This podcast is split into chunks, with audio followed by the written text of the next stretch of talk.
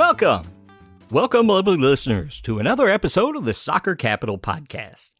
I'm your host, Mike Turner, and with me is the man that makes the midfield engine run. It's our producer, Mason. How are you doing today, Mason? I'm good. Hopefully, I can do a better job than uh, our boys in the Stars and Stripes. and joining us from the St. Louis area is a man who always brings full intensity and urgency to every show, Sean Campbell. Howdy. Just, I try, but I can't always bring that verticality to this podcast. Well, in the words of the immortal sacred bard Meatloaf, two out of three ain't bad. I can't say as I bring a bunch of verticality to the show either, either in height or in movement. But it's a podcast, so how much movement do I need to do other than shuffle my notes? Yeah, this is a two short guys and a tall guy podcast. Maybe we should rename it.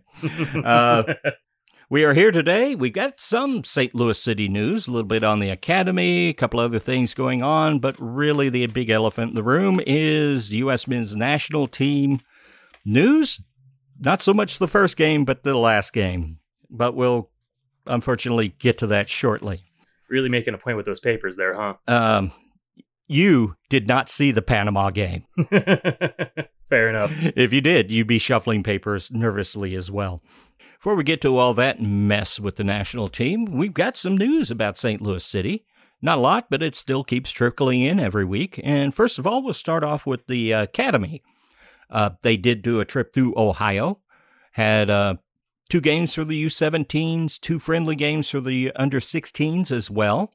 And uh, first of all, they went to play the Academy for Cincinnati.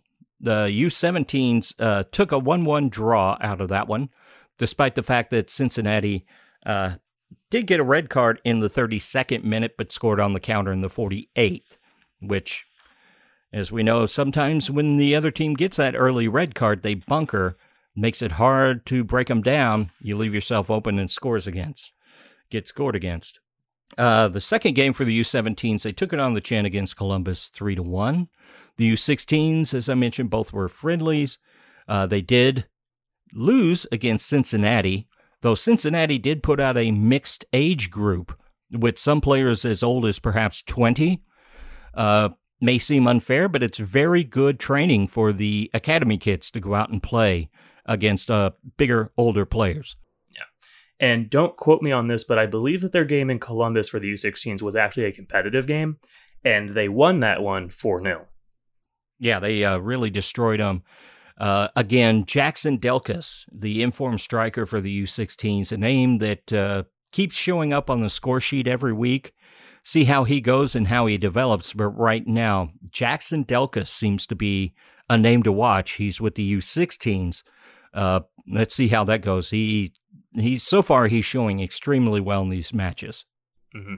Yeah, definitely some bright spots. But uh, Ohio may be for lovers, but uh, not a lot of love in Ohio for the Academy, unfortunately. Yeah, it's Ohioans that say they're made for lovers, so there's that as well. Other St. Louis City news is uh, they did announce today that they're going to also, they have the plans in development. They're going to add a four story parking garage across from the stadium. Uh, it's going to have vendor spots on street level.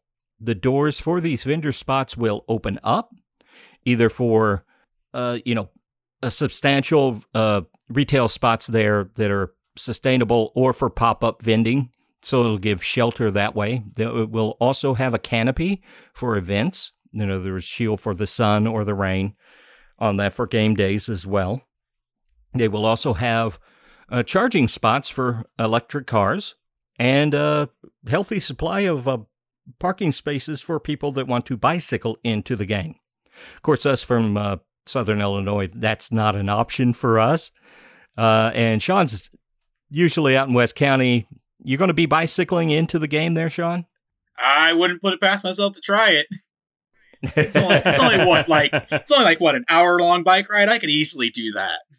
Oh, it's half of what ours would be. You can do it. yeah, yeah, no, it, it'd be the bike ride home that would be the problem. That's for sure. That's the problem, right? I agree with you there. And uh, also with that, uh, next week is going to start the uh, the emails will be coming out for those that put their deposit down for supporter section tickets. Very exciting. So we're looking forward to that. And uh, also, the big news coming up is this Saturday at Second Shift Brewery in St. Louis. The St. Louligans supporters group will have their meet and greet costume party. They call it the Full Kit Wanker Party. It's a long tradition with them. If you are one of those people that have a full soccer kit for a club, wear it, wear a costume. Uh, we all plan on being there. Actually, looking very forward to this. We had a lot of fun at the last one that they had. Uh, I myself am a little beyond the age to where I feel like I need to, you know, put on a costume. Some people would say that my normal everyday wear looks like a costume anyway. Uh, but uh, we do encourage everyone to come out. It's a great time. Everyone's friendly. And uh, I hope that uh, you come up and greet us. Just look for the old man in the silly hat, and you'll probably find it pretty quickly. But we're all planning to be there. It starts at 6 p.m. It's Second Shift Brewery. My understanding is that they're going to be uh, putting out a special brew and debuting it on the night of the meet and greet as well. Ooh, very excited for that then. Yes. Um, but yeah, I know you're gonna have your silly hat.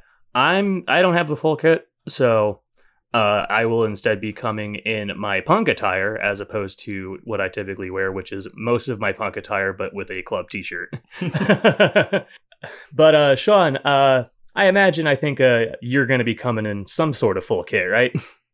Uh, you could say that. Um, it's going to be pretty obvious who I am. We'll we'll be completely honest about that in one way or another. but there's it's 20 gonna be a bucks. I Where's know what he's Waldo? doing. listen closely to the past episodes, kiddos. I may or may not have given you a big old hint about it. there may even be one at the end of this one. Perhaps. But we're looking forward to that Saturday night. We hope to see you. Just come up and shake our hands. It's a very friendly affair. Shake everybody's hand. Say hi to everyone, especially if it's your first time. Make sure you wash your hands before and after, though, because we do still have the Roni around. And wear your mask. Rice-A-Roni, the San Francisco treat. Oh, and no, the mask. bad one. Oh, the other one. Okay.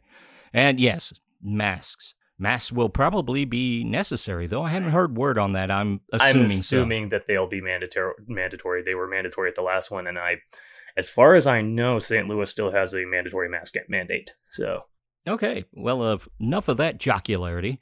We, it's uh, time to go ahead and move on to, well, at first, better things.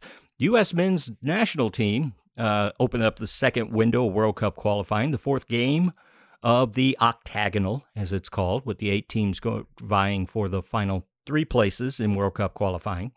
And this time, the U.S. got to host Jamaica. They're not very good hosts, as the U.S. won 2 0 in a game in which the U.S. actually kind of flexed some muscle in this one, though not necessarily in the first half. But they came out, they were lively, they were dangerous. Uh, they showed that quote unquote verticality that Berhalter talked about leading into the game. Uh, they were putting Jamaica under a lot of pressure from the very start of the game, and uh, it turned out pretty well. yeah, that was a good game. Um, not to foreshadow too much here, but uh, this is the only good game we'll be talking about. but this was a good game. I was really, really happy to see the performance we got out of the got out of the guys. Um, yeah, in the first half there wasn't a lot of um, like where there weren't any goals, but there was a decent amount of attacking pressure. That system of verticality that Berhalter wanted worked. Um, the philosophy was kind of shown to work because instead of in the previous window where they would do these long crosses and then just kind of slam right into the defense and have to just kind of like break through it, they were able to penetrate like penetrate it on runs, get in. Um, it was a lot more successful. Yeah, the, uh, there was a lot of good looks. Not all of them actually paid off, but they were looking forward. They were advancing. They were trying things. And uh, in this game, uh, Weston McKennie was allowed back into the fold, and he did get a start. Uh, Yunus Musah did start, was very good in this game. And uh, Ricardo Pepi, El Tren, gets a start as well. And uh, again, like uh, the last game uh, against Honduras, the first half he was quiet. The second half, he got a brace. Yeah, um, just before we move on to that second half, I would like to point out that uh, it early in the game, my no- what I noticed was it seemed like it was the teams are trying to get into their form, but it really uh, seemed really disjointed. But we saw signs of what we had been hearing about from Berhalter for so long about this verticality and the lively play, but uh, it, it wasn't there just yet. Although I was very excited to see Pepi get the start and Musah getting the run out. Good for him too. But the biggest thing is, and and I know we're gonna end up harping on this hardcore in the end. VAR. How can we have it during the Gold Cup and in the Nations League, but we don't get it in World Cup qualifying? Arguably the more important of the competitions. And there was t- at least two chances where VAR should have been used and it wasn't because we didn't have it. Why? Mhm. Why? Why? Uh, well, the official CONCACAF thing on this is that uh, many of the uh, locations, or as they call it, members of the region, or whatever their wording is, uh, don't have the facilities to support VAR. One thing about the Gold Cup and the Leagues Cup as well, all those were hosted on U.S. soil. That has something to do with it.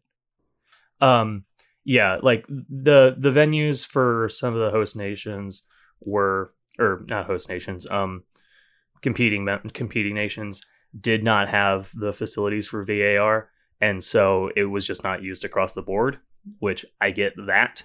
My opinion on this, though, is that in that case, CONCACAF has a responsibility to to go in and make sure that VAR is installed in this in the in those venues so that it Thank can you. be used tournament wide. Now, I have an alternate opinion that I've seen floated out as well that uh, some of these members in this octagonal perhaps don't want VAR. You can't get CONCACAF if Big Brother's watching you all the time. Uh, just as we saw in the first minute of that game against Jamaica with a long outlet. I don't remember who did. I believe it was Pepi, but out to Arriola, attacking, eh, heading towards the 18 yard box, and just gets taken out on the play.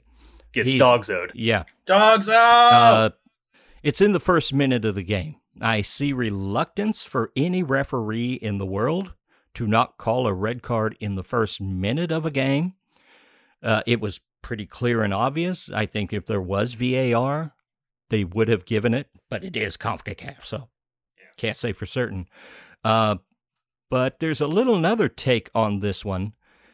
Uh, if they had gotten the red card in the first minute, Jamaica would have bunkered in, not has been as open. The game would have changed completely, and uh, maybe the U.S. would have had a little harder time going at Jamaica in this game. Sure, that's fine. I do want to loop around though to what you said about some of these some of these uh, member nations don't want VAR, and to that I kind of say tough cookies. Um, CONCACAF can say, all right, either you take VAR or you don't compete. That's a pretty, that's a tough pill to swallow. But I think, imagine, I imagine that a lot of these teams are going to want to compete over not having VAR in in this one venue that they're going to be hosting it in. Well, that would be the reasonable take, but the other one is it's CONCACAF. Uh, they think that the U.S. and Mexico already have unbelievable advantages, uh, and uh, they CONCACAF has to cover the entire region. None of those places want to try to level that playing field. Well, I'm just saying if if we're talking, I don't want to make this whole thing about VAR. I just wanted to bring up because I know it is a point of contention, but maybe, maybe, just maybe, if we enforce and make sure they have to have VAR, maybe they'll have to up their game a little bit. It's going to change CONCACAF instrumentally, and it's not going to be as CONCACAF or you could look at it the other way, and it's going to be even more CONCACAF where, you know, you get even more hotel screw screwiness and whatnot. But it may just up the game a little bit and then make us a little bit more competitive with, say, the Englands of the world or the Germanys back in the day or Spain back when they had that 35 and 0 run.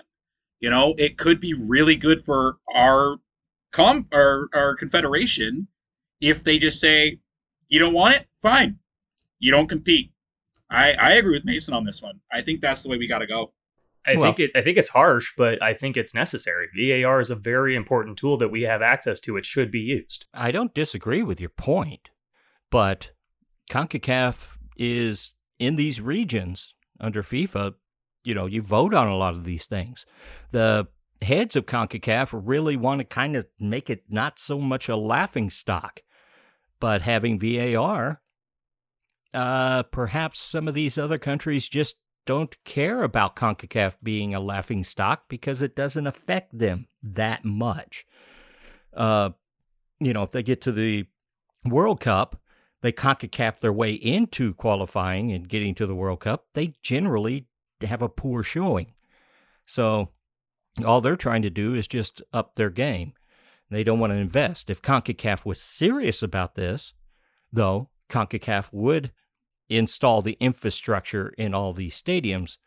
But that's a hard thing to do. That's usually permanent, you know, infrastructure within the stadiums to support all these cameras that in a lot of these places those buildings were built way you know much older back in time now the question is there's some like in costa rica and in el salvador that have brand new stadiums did they build in the infrastructure even though var had already been in effect for about 10 years uh, or at least uh, posited but that's not our discussion. That's enough about VAR and CONCACAF.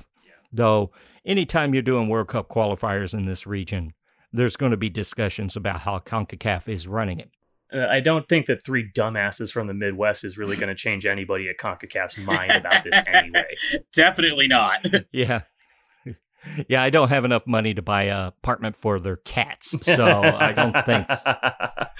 Uh, but perhaps something they could work on is, you know, they try to blood in new referees. The referee for the Jamaica game was from Guyana. He has probably never, well, he's certainly never officiated with VAR. He's probably never seen a game at this level with that pace and the size of the players. It was, in fact, his game. first World Cup qualifying match. I made note he of that looked before the game. completely, completely out of his element in the whole game. On that uh, Arriola call, he ran to the side judge for help. There's no VAR there to help him. That's what VAR is supposed to do. But that's also what the, the that's what the side judges are for. They're there to help the center ref get it right. It, at least that's what they were originally for. So I mean, he made the right decision in doing so, but he made the wrong call in the end. But then you go to the 32nd minute when there was another, Another dog, though. uh, perhaps. I This one was a little less clear cut. I think it was. Mike doesn't, but I also think either it way, was. another another another point where VAR would have probably come into effect. Um, and Basically, the ball is forwarded to uh, Aaronson. He's just outside the box. There is a tackle challenge, debatable, and no VAR.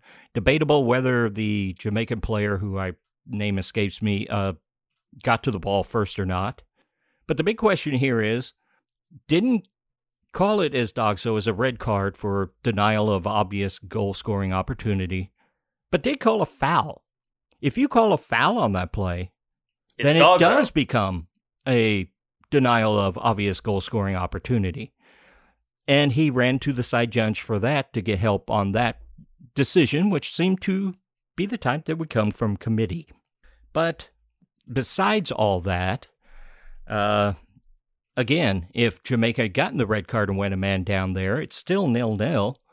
Then they would have bunkered, and the U.S. would have had, you know, more trouble in the game. Uh, they never did score in the first half.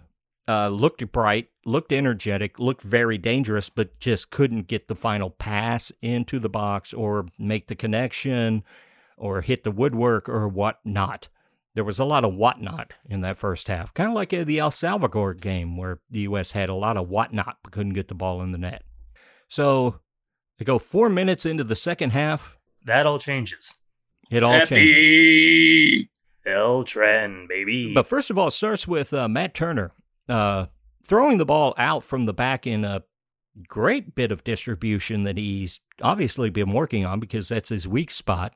Gets it out to Yunus Musah, finds himself in space in the midfield, and just dribbles up the field. Just keeps going and going and going. Uh, you see Sergiño Dest on the out, gets the ball on the outside, gets the ball out to him. He puts the cross in, finds uh, Ricardo Pepi, who puts in a very nice header. The ball was a little behind him. He had to do some work there. No doubt about it. Puts it in. And uh, it was a great goal. Great team goal. And that's an 18 year old to a 20 year old to a 18 year old to complete the sequence. Yeah.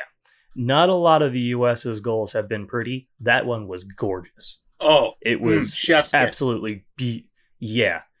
Bellissima. Love to see it. And uh, one big part of this was uh, Paul Arriola, who, of course, is goal adjacent, uh, made a fantastic run on the outside, back in towards the near post, open space on the outside for Des to get that ball, have the clearance to put the cross in right on, uh, well, not quite right on Pepi's head, but in his general direction. Pepi did the rest. Very nice. Very. That's what we want to see from this team. Very good teamwork on that. Because Pepi was pretty much wide open when that cross came in. It was you, you can't you can't script it any better than that. And uh, the rest of the story is there was another goal later in the game. Ricardo Pepi gets a goal in the 62nd minute, gets rewarded with some rest in the 68th. And from there, the U.S. just cruised to the victory. It was really not in doubt. Jamaica had a couple of instances, but they really seemed out of sorts. They they look so much better in the Gold Cup than they do now. They're really in flux. They seem to be disjointed. Uh, but U.S. took advantage of them. You win the what's in front of you. Looked better. Didn't look great. Looked a lot better. Looked like we expect. They had urgency, intensity, started from the get go of the game, kept putting pressure on, never let off. That's what we want to see. That's what wins games in World Cup qualifying. They looked great adjacent. Arriola and Aaronson were running all over the place. They were great. Musah was very good in the midfield. Uh, Dest was good. Didn't ask a lot of him on uh, the defensive end, so he likes these kind of games where the U.S. has possession better than when they are more in uh, more where the other team is coming at him defensively. And uh, also when uh, Pepi went out, Aaronson went out, uh, Tim Weah came in. He came on against the tired legs of Jamaica. He looked outstanding in that role coming into this game. So uh, the U.S. gets a clean sheet and uh, get all excited after the game. Berhalter is talking about keep the intensity up. If you think you're going to come back feeling good from this game, you're going to waltz into Panama and beat them. Uh, you're going to get your asses kicked. Well, Guess what happened?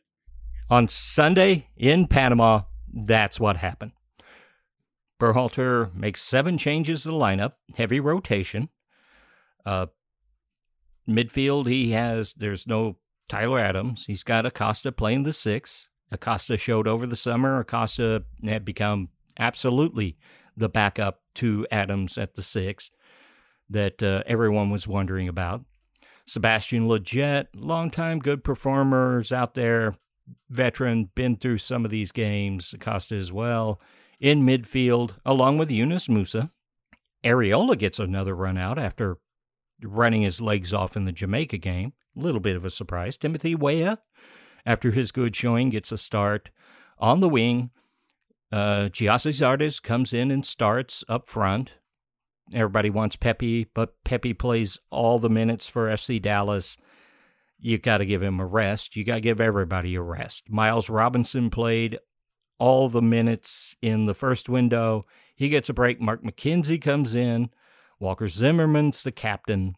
Turner's in the goal. And on the wing, you've got who did play on the wing? Check notes. I forget. George Bello came out. And It was Shaq Moore and Bello on the wing for D. Shaq Moore. Shaq Moore. Shaq Moore, who's played 60 minutes for his club team this year. Des gets a rest. Everybody's getting a rest. Still, you look at it, you could sit there and go, these guys have performed. They performed at the international level. They performed against Mexico.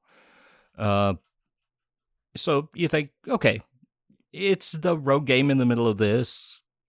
It's the least important. This team should certainly at least get a draw out of this game.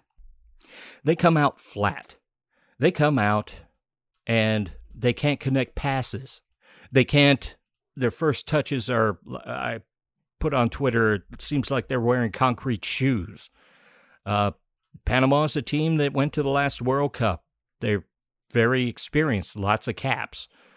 It seemed like they came out with intensity fired up. And what it looked like to me was they came out with an intensity that the American team wasn't expecting from them. They got punched in the face, lost their composure, and never, ever got it back. Hey, oh, you cross us again, we gonna put you in concrete shoes, drop you on a Panama football field. How's that sound? Yeah, we put ourselves in the concrete shoes. Yeah. Uh, Panama's not really a pushover. I heard something interesting in since the game that uh, since basically 2014 with the San Zusi game, where Graham Zusi scored the goal in stoppage time to knock Panama out and give Mexico a lifeline uh, and save their butts. Uh, they went in through the fourth round of intercontinental uh, playoffs to get in that World Cup. Panama hasn't lost a game at home, no matter who they're playing. So they're a tough competition at home. But the environment is not nasty like some of the other places in CONCACAF. The pitch was a little slow, but didn't seem to be too bad. And but who could have ever foresaw that Kellyn Acosta and Sebastian Lletget would be so shockingly, shockingly poor? They couldn't pass the ball. They couldn't put touches on the ball. Many times it looked like they were hiding from the ball. This is not what you expect. This is not what anyone expected. And once that started happening, Panama realized it, got in the game, started getting the ball off of the feet. Musah had moments where he dribbled into situations and it just got taken away from him. And it seemed like the players, it was a quicksand game. They started playing in quicksand. The harder they fought to get back into it, the worse everything got. Like a black hole of despair. So listless. No intensity, no urgency, and eventually at the end, there was no never quit sort of attitude from this team. Uh, Panama, for everything they had, and as bad as the U.S. looked, they got one goal off a set piece. Throughout the game, they just sort of kicked the ball at Turner. I don't know if they were attacking Matt Turner on these, if they were attacking zonal marking, or they just thought, just get the ball in front of the box and see what happens into the mixer. In the second half, they got one into the box, into the mixer. Anibal Godoy of Nashville SC gets a header on it. Zardes is there in front of Turner hits him, goes in the goal. Panama's up 1 0. And you think, okay, this is where the U.S. can come back out and make the subs and change the game and run at Panama. Berhalter makes subs. Musah came off in the first half, planned sub. Aaronson uh, came in, looked like a planned sub for Weah. Uh, then, when he in the 60th minute or so makes his subs, he doesn't he doesn't take off Acosta or Lletget. He moves Acosta to the eight, up higher in the midfield, where he has never really performed very well at all for the USMNT. Lletget's still on there. Roldan comes in. Pepi comes in. I don't know why Pepi came in. If you can't get the ball past midfield, what good does a forward do? And it was still the same thing, just bad passes. Roldan's doing verticality. He's booting the ball upfield. Nobody's running onto it. Nobody's making a run. Nobody's moving. Nobody is.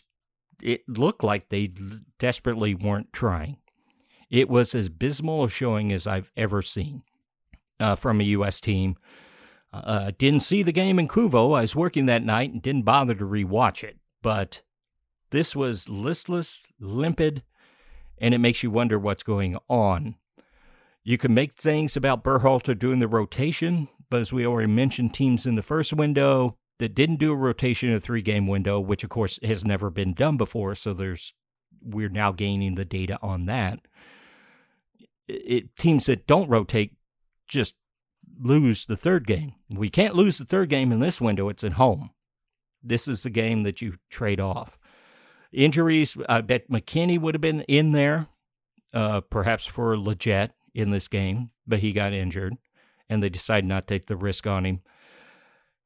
Uh, but you just don't expect the players that you've counted on all summer to just be shockingly, shockingly bad to hold the team back. It's almost like the ball couldn't get out of midfield. The over and over and over and over again, the passes were sloppy, the touches were terrible, and the whole team just got sucked into it. Even Matt Turner looked shaky on a few things, uh, even before the goal went in. Uh, can't really blame blame too much on the front three. They didn't perform too well, but the ball's never getting to them. What what do you do? Drop in the midfield? I, I don't know. It, it, it this one Berhalter could have made other changes. Could have got Acosta and Lletget off, uh, but it really this one's on the players. This one's on the players. It was terrible, and despite all that, it took a fluke goal for Panama to score, but it happened, and there was no answer. There was no answer before, no answer afterwards. It was terrible. I know uh, Mason and Sean just couldn't see this game because of other commitments. Boy, you guys were lucky. uh, yeah. Before we recorded earlier today, we were talking off air. Do we even want to watch match recap for this? Because it sounds like it was just awful. I, I know I opted to not do that. I think Sean did as well. Because yeah, why would we willingly subject ourselves to that when we know yeah. what we're walking into? Let me do a five minute rant, and that covers the game. Yeah. on this. Uh, one thing we we know that there was a lot of players out in this game that uh, perhaps Berhalter could have used. Uh, I mean, you can go through the list. Uh, Antonee Robinson couldn't take the trip. Uh, Zach Steffen couldn't have made the trip. Don't know if that would have changed anything because of the COVID restrictions. McKennie was out. Dest they held back. Uh, you got Pulisic and Reyna out. Uh, Arriola ran his legs off. Aaronson, uh, supposedly after the Jamaica game, couldn't even hardly make it up to the podium because he said his legs were jelly. Why is Arriola in there? Why didn't he replace Acosta and Lletget uh, completely out.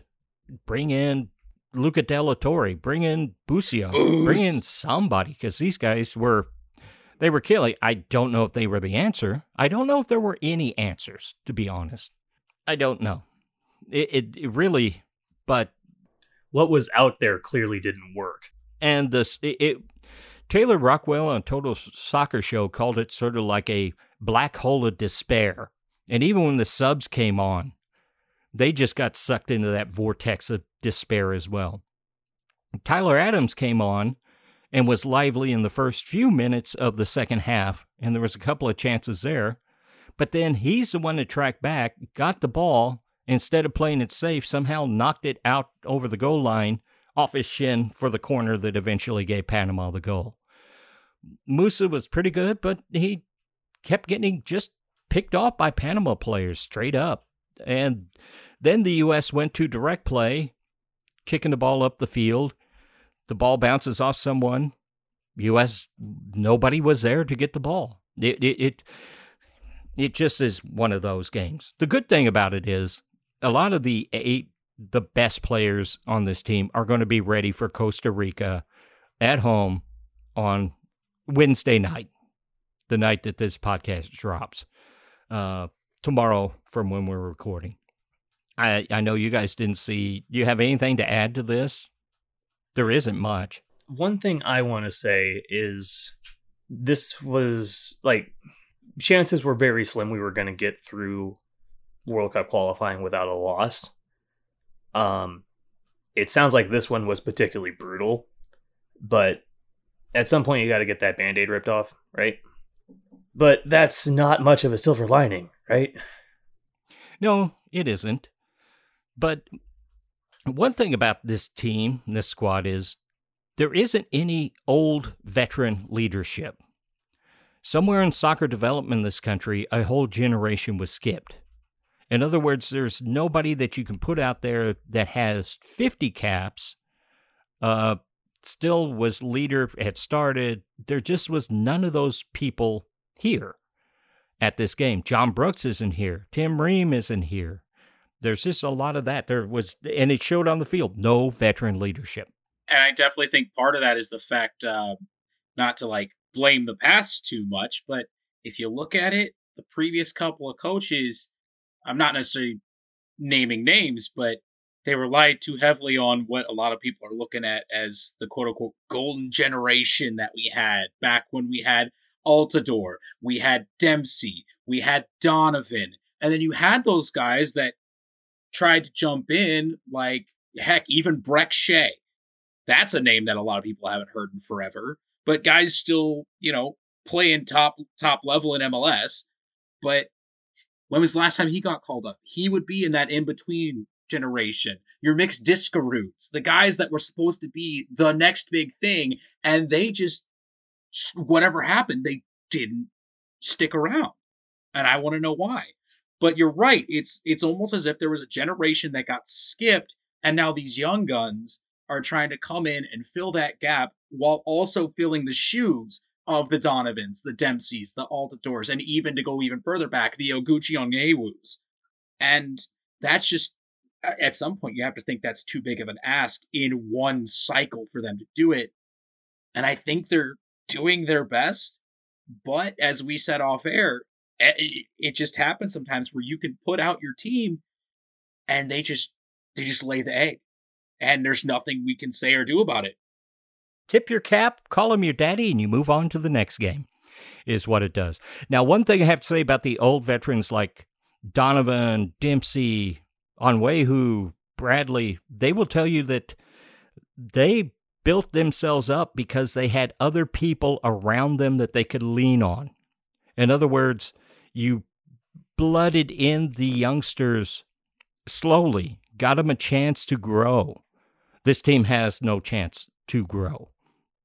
Berhalter's been there three years. Some of his key players haven't even been available in the pool for a year and a half. There's no chance to really read these in. They keep coming. Uh, Joe Scally will probably come in the next window or two. He's 18. Uh, Matthew Hoppe came out of nowhere they're also young.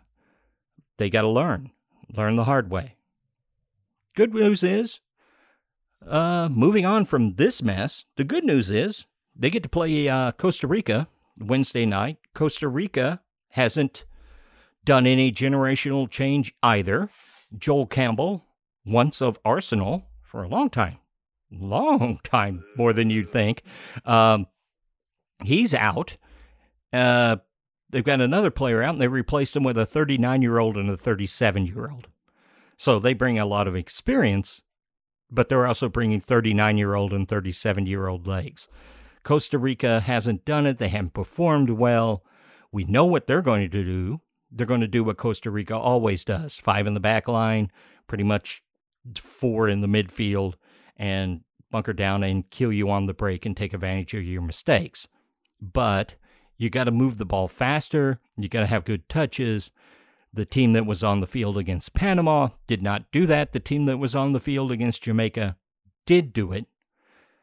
Uh, get three points out of here, six. U.S. is still second in the octagonal behind Mexico. Jamaica got that draw at the Azteca in Mexico. Then Drew had a nil-nil limp draw at home against Jamaica, so they didn't take advantage of this. Panama against Jamaica uh, Canada against Jamaica. Uh, they didn't do it. Uh, Panama is the big winner out of this because they got three points instead of one. The U.S. is still okay, but you got to win this next game against Costa Rica, and you got to show us that the team is ready to fight and win. Then bring intensity and urgency and verticality.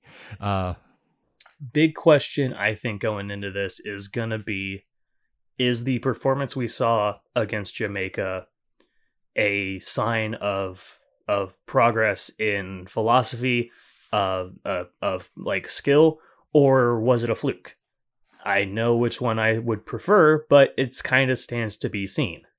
Uh, uh, it's as they say on Total Soccer Show, both things can be right at the same time. Mm-hmm. Uh, probably good to get a backhand upside the face because the way they played looked like, despite what Berhalter has said to them publicly throughout all this, they did look like a team thought they'd just waltz out and win.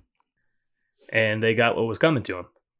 Anything else to add on this topic? Because I'd like to move on to some other things. I got nothing. No, it just sounds like a bummer of a game. I'm almost glad I didn't see it. I've got a lot more to say, but I'm pretty positive, so I really not like to dwell on the negative. We'll find out uh, as we're recording on Tuesday. We'll find out tomorrow night on Wednesday at home against Costa Rica.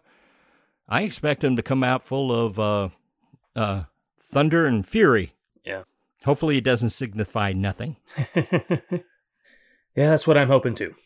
So, after all of that fun, let's go on to MLS.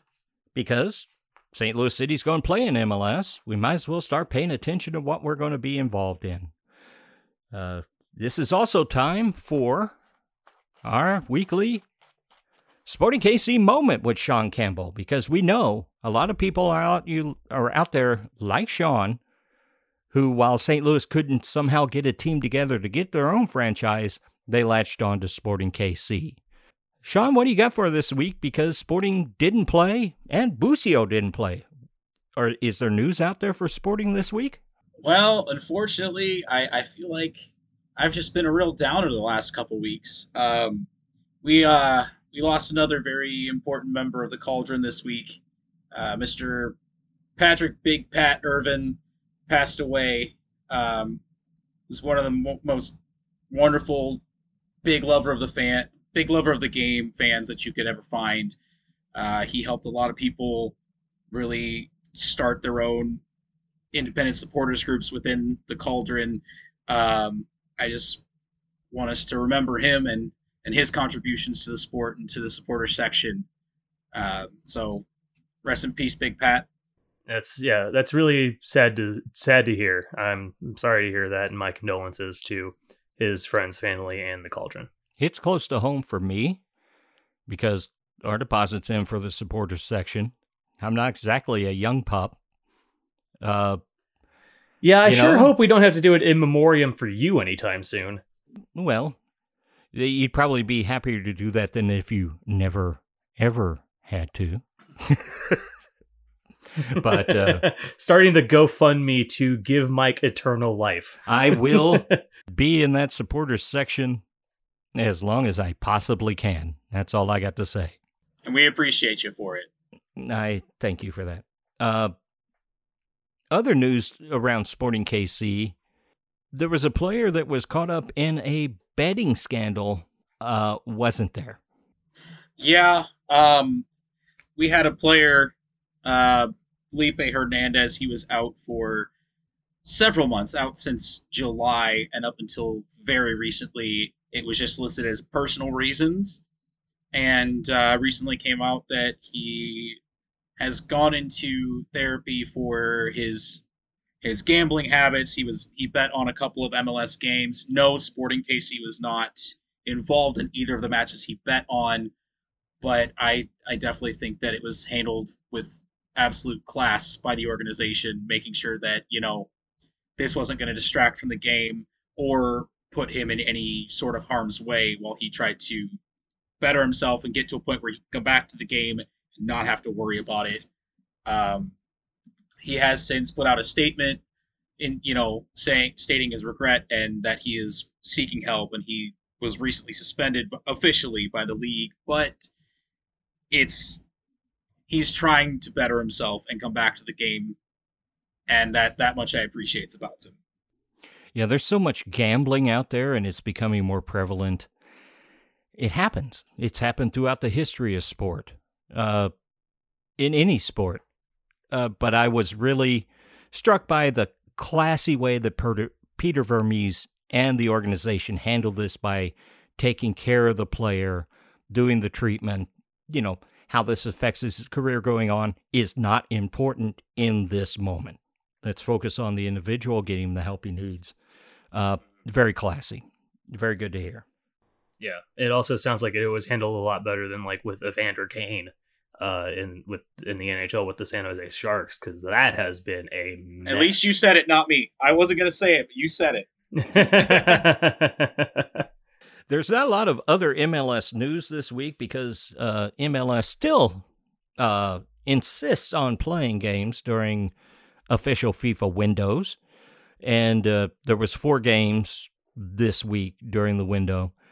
Unfortunately, two of the teams, Inter Miami and the Seattle Sounders, had to file for hardship roster exemptions to bring players in from, say, USL teams, just to fill out a competitive roster because they lost so much to international losses and to injury.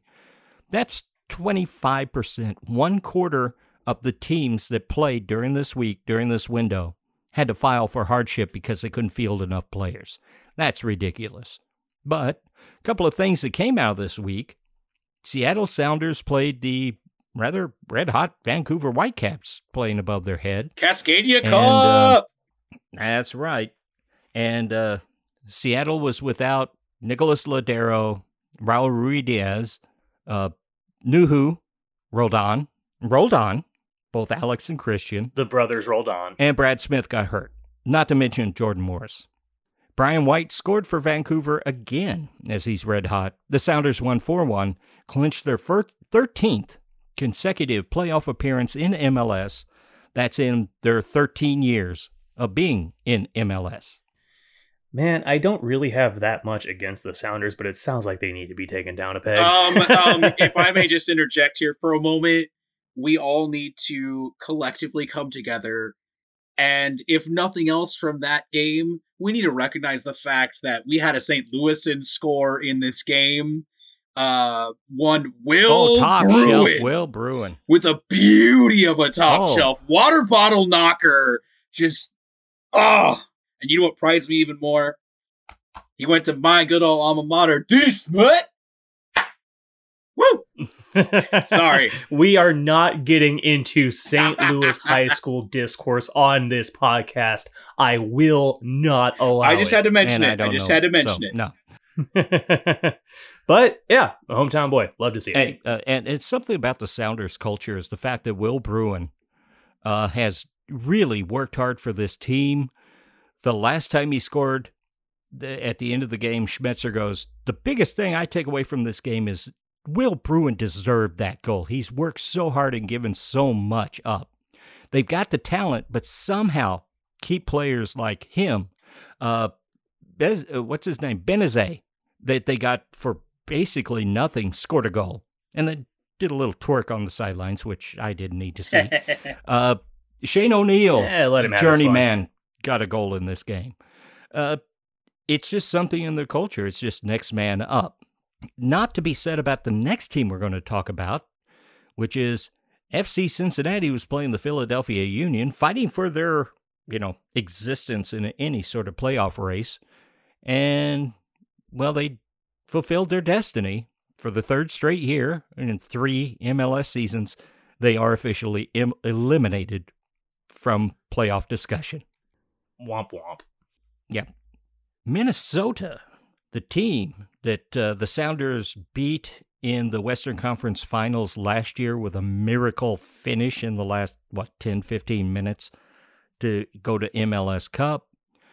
Uh, they played the Colorado Rapids. The Rapids went down to 10 men, and the Loons still happened to lose the 1 0 to Colorado in this. Minnesota's in seventh, and they're just not kicking on. Uh, something's just not clicking with that team. Don't know. That's all I got. It either clicks or it doesn't for them, and it seems like more often than not they've been not clicking when they should be. Yeah. Uh, Too much Minnesota nice in the locker room. we after a long time of uh, after a long time on this podcast about talking bad about Inter Miami, they got a little run. We said something about them. That was pretty much the end of their run. One team we haven't mentioned, but we will now that's on a run, is the New York Red Bulls. as they beat Inter Miami 1 0. They're suddenly playing much better. They're coming out of nowhere. And with an Eastern Conference as compact, let's say, uh, the Red Bulls suddenly actually still are in the conversation for a playoff berth because they come cheap and easy in MLS. Uh, but the team to keep an eye on right now, they're the hot team coming down to the final few weeks of the season. Unbeaten in their last six, and they're only three points out of a playoff spot. Yeah. So you got it. Hmm.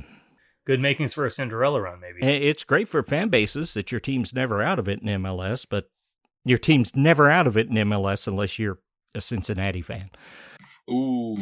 Or if you live in Texas and or root for a team in Texas.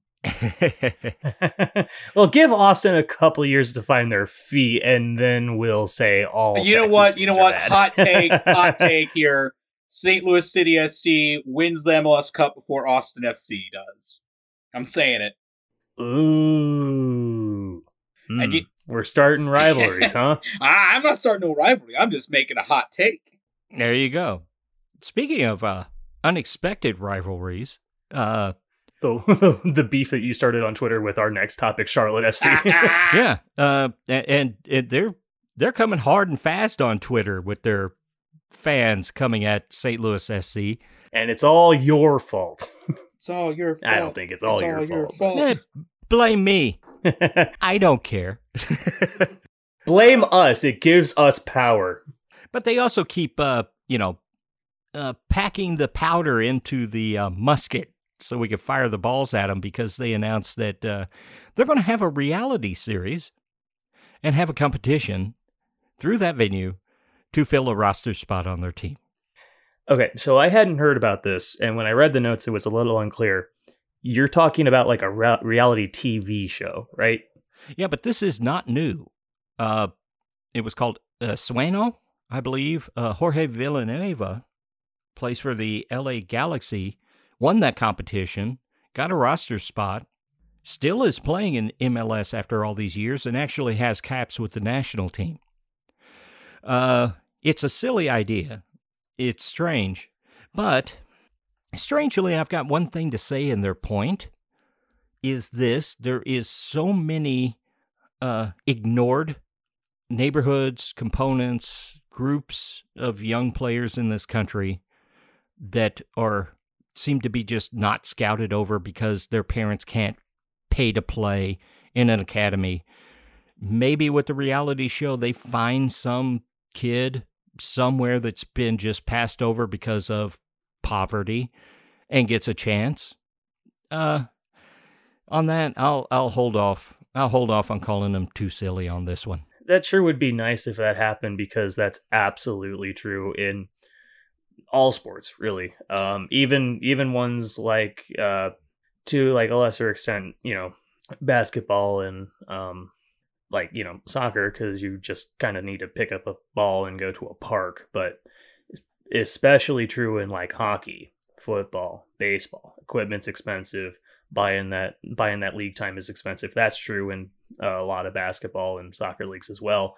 Um, you're not getting like any like real competition play as a kid if you can't afford it and it's a big problem. It's been recognized, especially by the NHL. They recognize our sport's really expensive to get into, and they've tried to do things to try to mitigate that.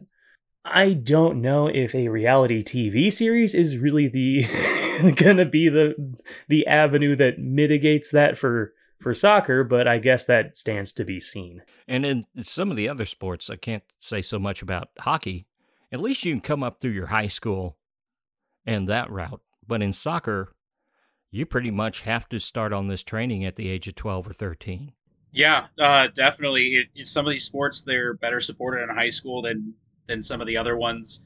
Um, but on the reality show point, it's it may not be what we want it to be. It may not be the best way to do things, but it's a start.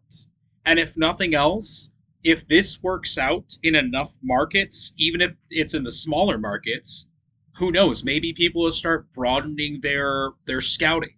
They might start looking at, you know, instead of the people that grow up playing Gallagher since they were, you know, eight years old, instead of scouting those kids, they'll start scouting CYC out here in the West County, you know? Because there were a couple of kids that I grew up with playing with in grade school that I think were absolutely fantastic. But were they scouted? No. No, they weren't. And they ended up not playing in high school because of whatever reason. But if this if they kept with it on their own and ended up keeping up training and doing well enough that they're playing in places that aren't on the radar, this is at least a, a start. And I like that it's a start. But we need proof of concept before it becomes a real deal. Yeah, and more than a one off from 10, 12 years ago. Exactly. With El Sueño. Yeah. Yeah. Uh, I mean, the, one, the biggest problem with all this is soccer is not a huge sport in this country. Uh, it's a nouveau sport. There's not a lot of money. There's not a lot of money to hire scouts out there to cover the country. There aren't a lot of qualified scouts to cover the country. And then the biggest factor is man, if you're judging us against Europe, this country alone is the size of the entirety of Europe. That's a lot of ground to cover. Yeah. That's the hard thing in this sport is it's really hard to cover it when it's not number 1, number 2, number 3, when it's the fifth or sixth sport in the country. You're just not going to have the infrastructure to find every eligible kid out there. And that leaves us behind, especially the smaller countries in Europe or anywhere else that it's the number one sport. They're all playing, they all play against each other. What can you do? Fixing that's a hard problem, and I don't have any solutions, and apparently no one else does. Yeah. I mean, this is kind of like an inherently silly idea on the face of it. Uh, it it literally comes from Dana White's, you know, fried uh, fried out brain because they did this with UFC uh, to get to give fighters fight contracts. Um, but if you dig a little deeper, there's a chance it could work out for some kind of positive benefit.